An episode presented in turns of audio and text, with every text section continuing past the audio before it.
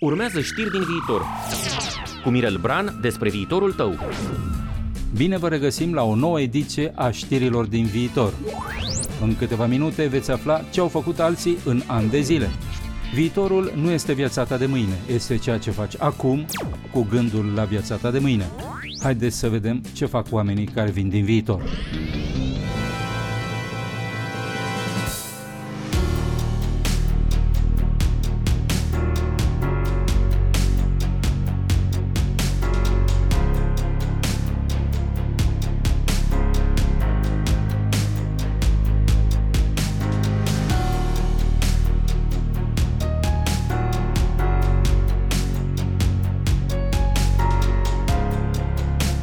Avem două urechi și o gură. În anatomia noastră avem mai multă putere de a asculta decât a vorbi. Așa suntem făcuți, să ascultăm mai mult și să vorbim mai puțin. Dar, în general, noi facem pe dos. Avem tot timpul ceva de zis, o părere, o convingere a noastră. Nu prea mai avem loc să ascultăm ce zic și alții. Devenim pe zi ce trece niște autiști care nu mai aud decât ecoul propriilor voci.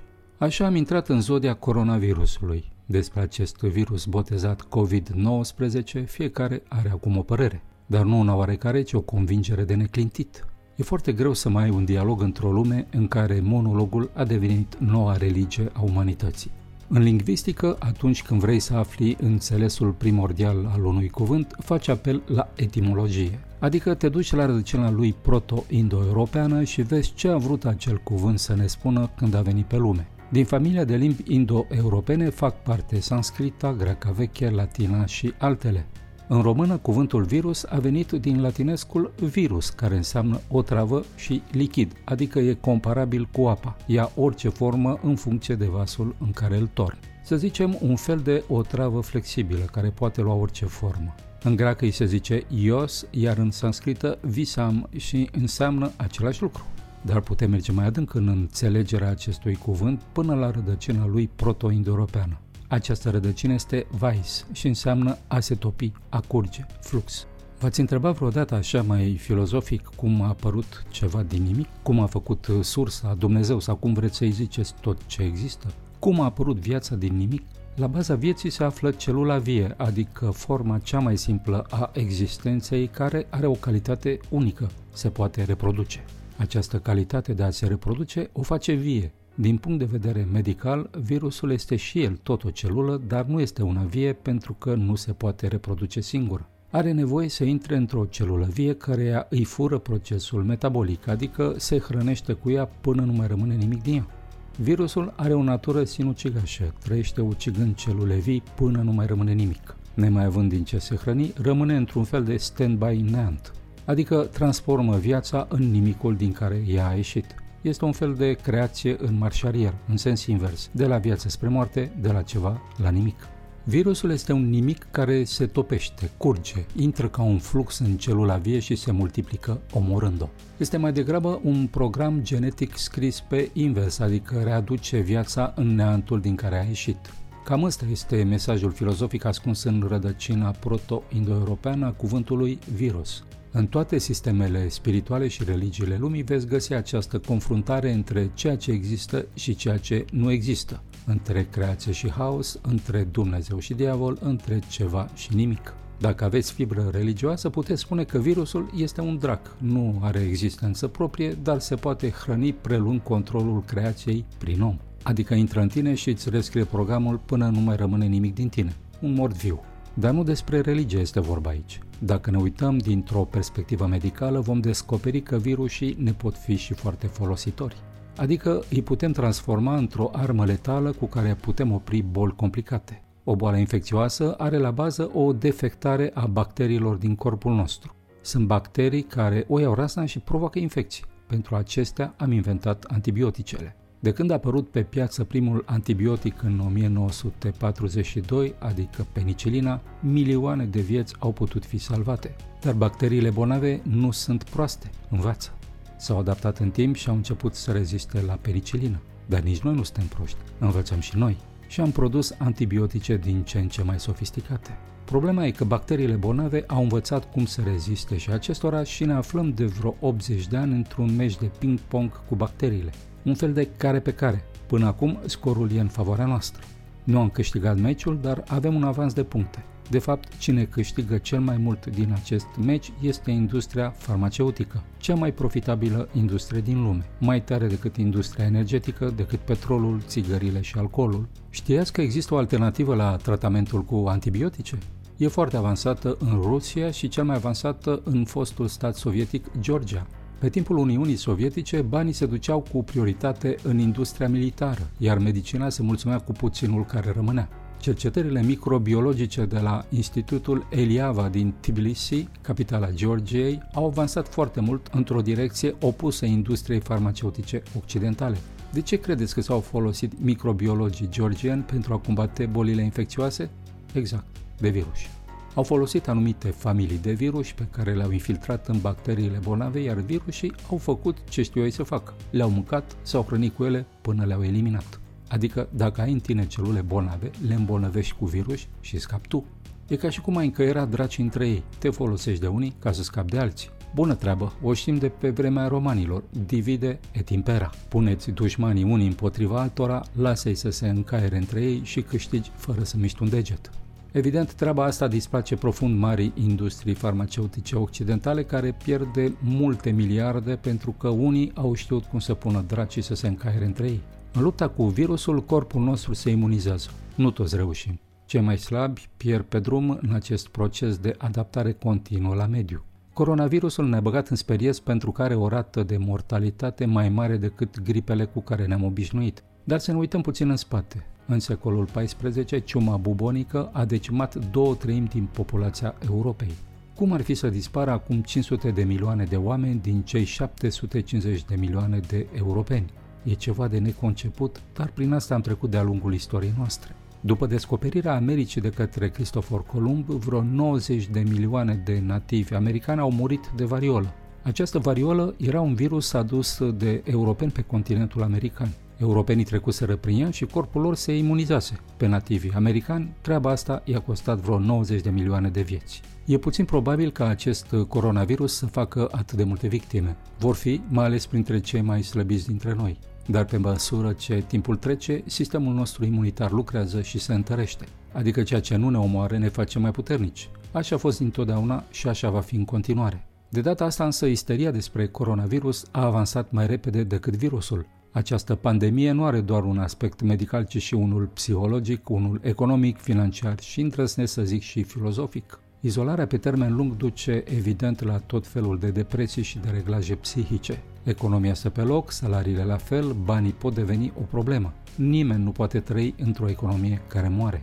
Coronavirusul are și o poveste filozofică și existențială. Ne învață că suntem cu toții legați unii de alții cu fire nevăzute. Noi, ca umanitate, suntem ca o ființă unică. Crizele în care ne este pusă în pericol supraviețuirea fac să iasă la suprafață această ființă colectivă pe care o alcătuim cu toții.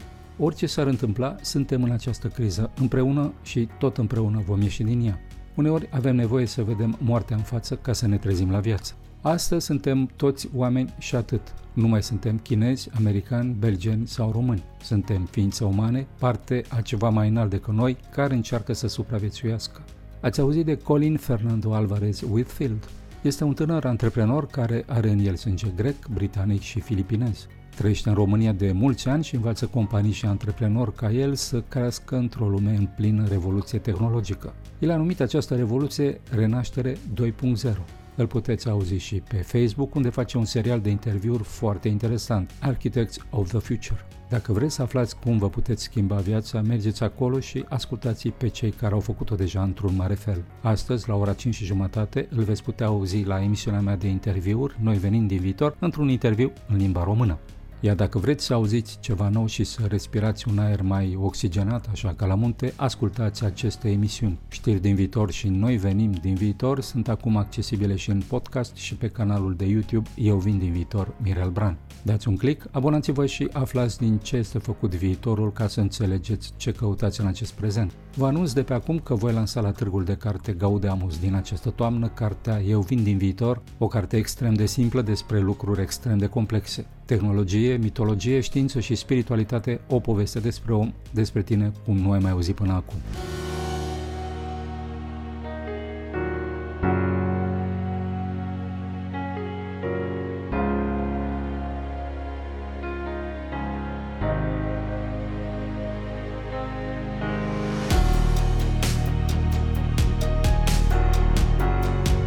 Orice criză apar și șobolanii, genul acela de animal cu chip de om care încearcă să profite la maxim de frica și durerea celorlalți. Pentru ce? Bani, audiență, capital politic, expunere publică, lucruri pentru care trăiesc și pentru care sunt în stare să calce pe cadavre. Aceleași televiziuni și ziare infecte care ne otrăvesc de ani de zile încearcă să profite de această dramă umană provocată de coronavirus pentru a mai câștiga niște rating cultivat cu frică și prostie. Nu le pot spune numele aici, dar le știți. Aceiași politicieni care au dus România într-o prăpastie financiară doar ca să mai cumpere niște voturi cu salarii și pensii mărite, vin acum și ne dau lecții. Au păreri, s-au trezit mari specialiști în medicină, politică, filozofie despre viață și moarte și ne bat la cap cu ce ar fi făcut ei dacă ar fi fost la guvernare. Le-aș recomanda romanul Greața al lui Jean-Paul Sartre, să se uită în el ca într-o oglindă.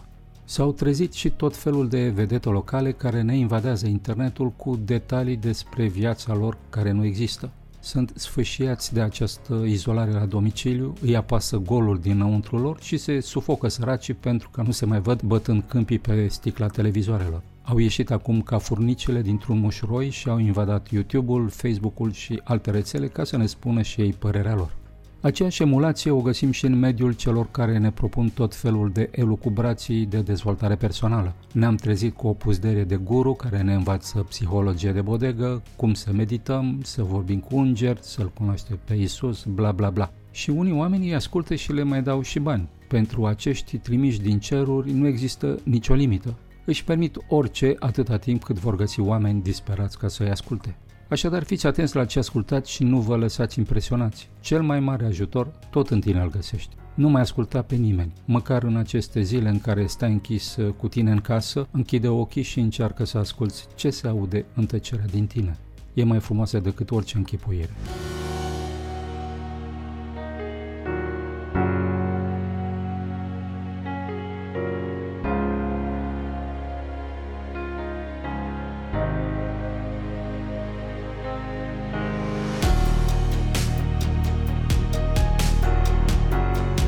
E un calcul care pare cinic, dar cu asta ne confruntăm acum. Murim încet închiși în case, cu o economie care se prăbușește, sau murim mai rapid, mai puțin, dar acționând.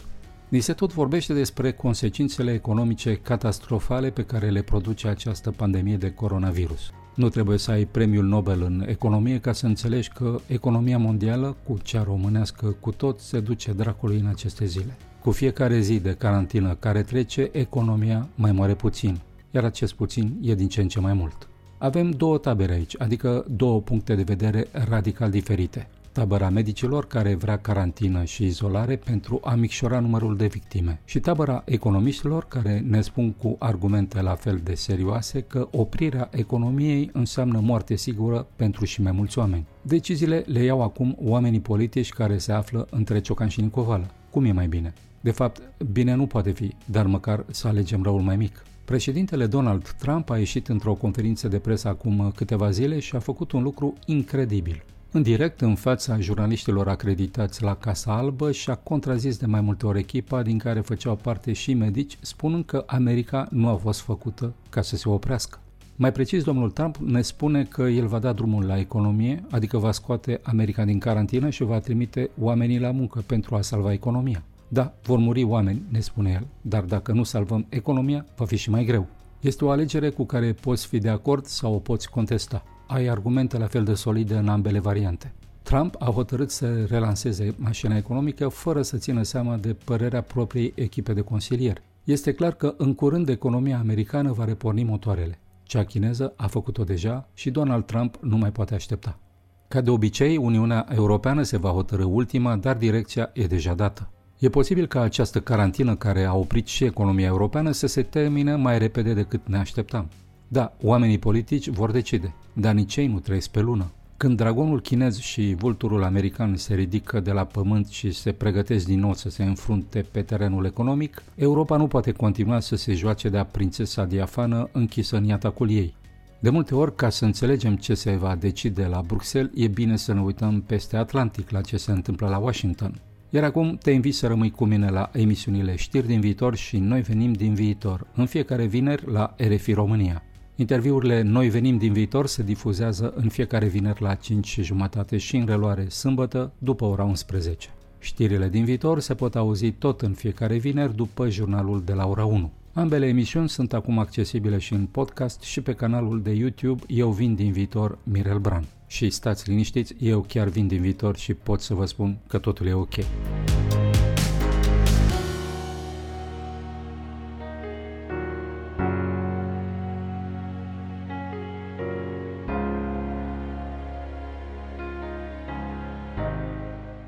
Ascultați știrile din viitor cu Mirel Bran despre viitorul tău. Rubrică oferită de BRD Grup Societe General.